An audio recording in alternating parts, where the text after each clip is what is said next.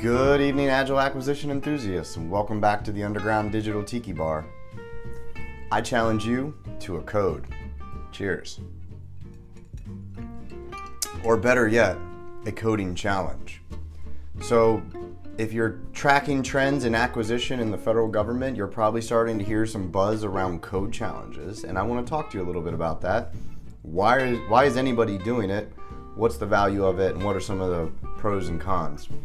So, a code challenge, for those of you who are unaware, is a phase in the source selection process uh, where you actually invite industry to solve a coding challenge, basically to demonstrate their wares that gives an indication on how they go about doing software development, more so than how they would solve the exact problem.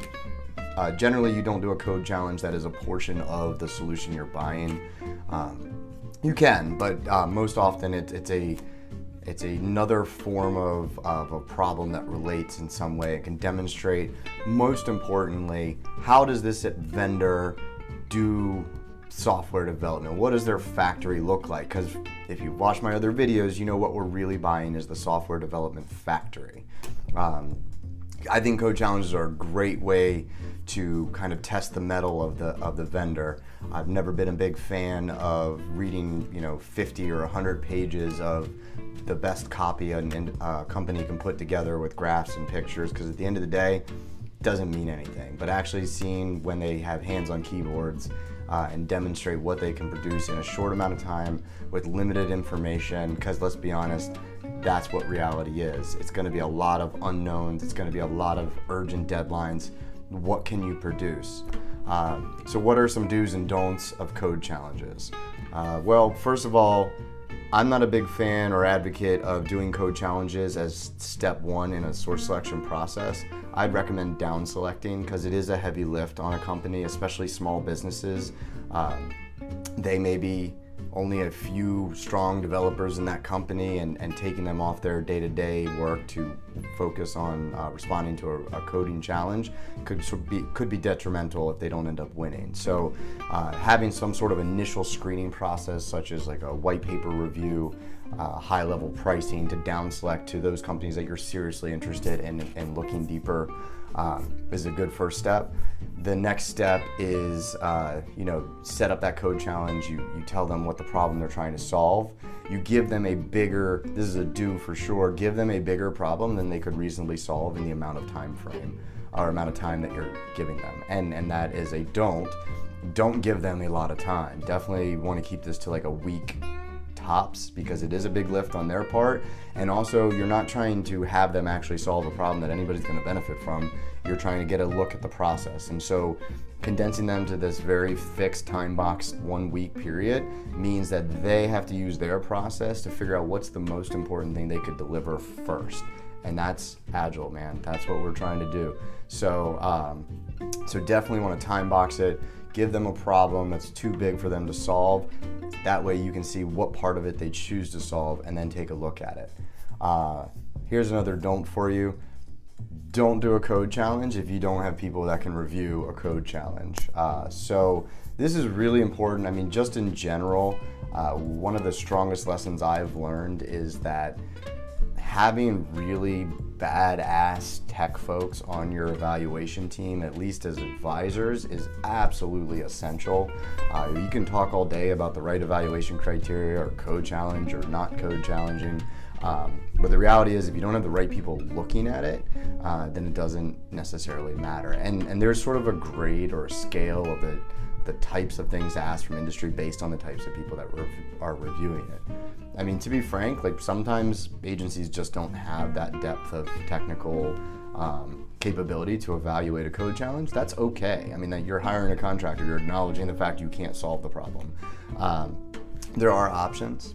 There's not doing code challenges. There are other options like in-person interviews, um, get kind of getting in depth with the vendor about how they go about solving the problems, how they would work with you, not having the experience, and that is all super valuable uh, process to help select you a, uh, help you select a, a great vendor. Um, and there's also bringing in outside help. So you can actually hire a subject matter expert contractor to be an advisor to your technical evaluation team. Uh, of course, you got to manage all the OCI under 9.5 to make sure they are not biased in the opinions they're giving you, but it's a great way to get uh, intelligence into the evaluation process that you might not otherwise have.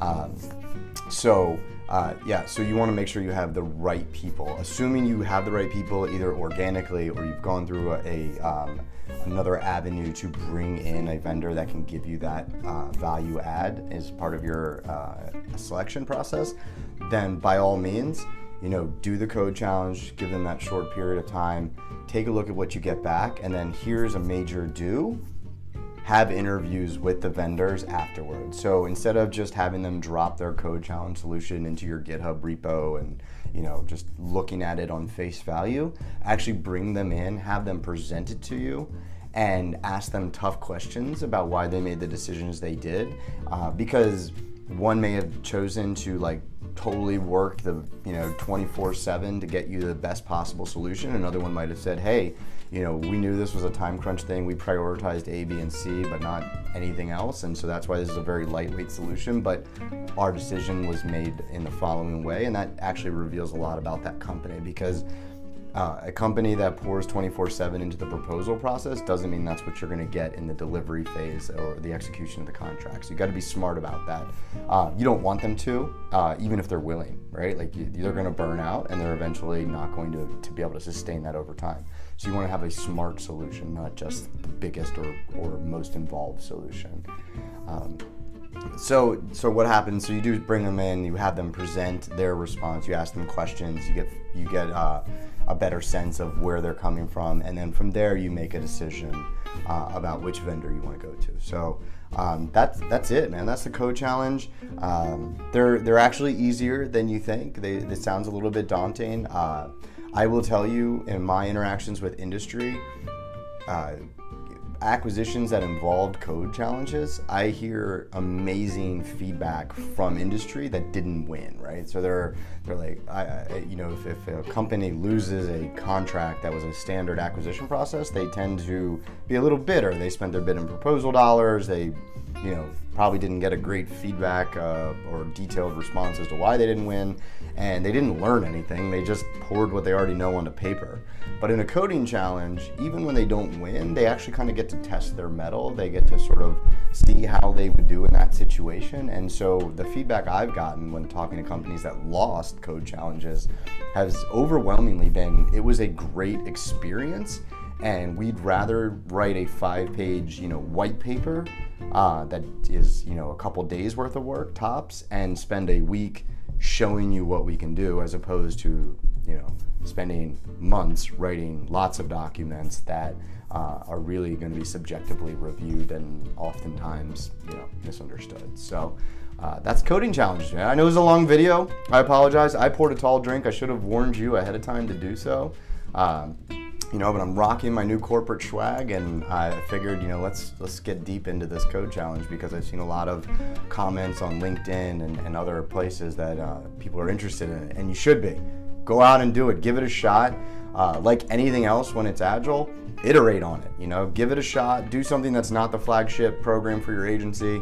Uh, try a code challenge on something that may not work, uh, and, and you have to go back to the drawing board, and it's okay. That fail fast, fail often uh, rinse and repeat, right? So, um, you know, just give it a shot. If you have questions on how to do it, by all means, shoot me an email, uh, agileac at gmail.com. Happy to help you take these next steps into this world. Uh, and if you're a company who's interested in responding to a coding challenge, also happy to talk to you about that. So, um, so yeah, long video. If you if you stuck it out, you know, I appreciate it do a little early cheers on that one for you. Um, and as always, give me thumbs up, give me comments. If this was confusing and you want to know more about it, let me know. Uh, if you liked it, you know, subscribe. As always, if you keep watching these videos, I'll keep making them. Until next week, cheers.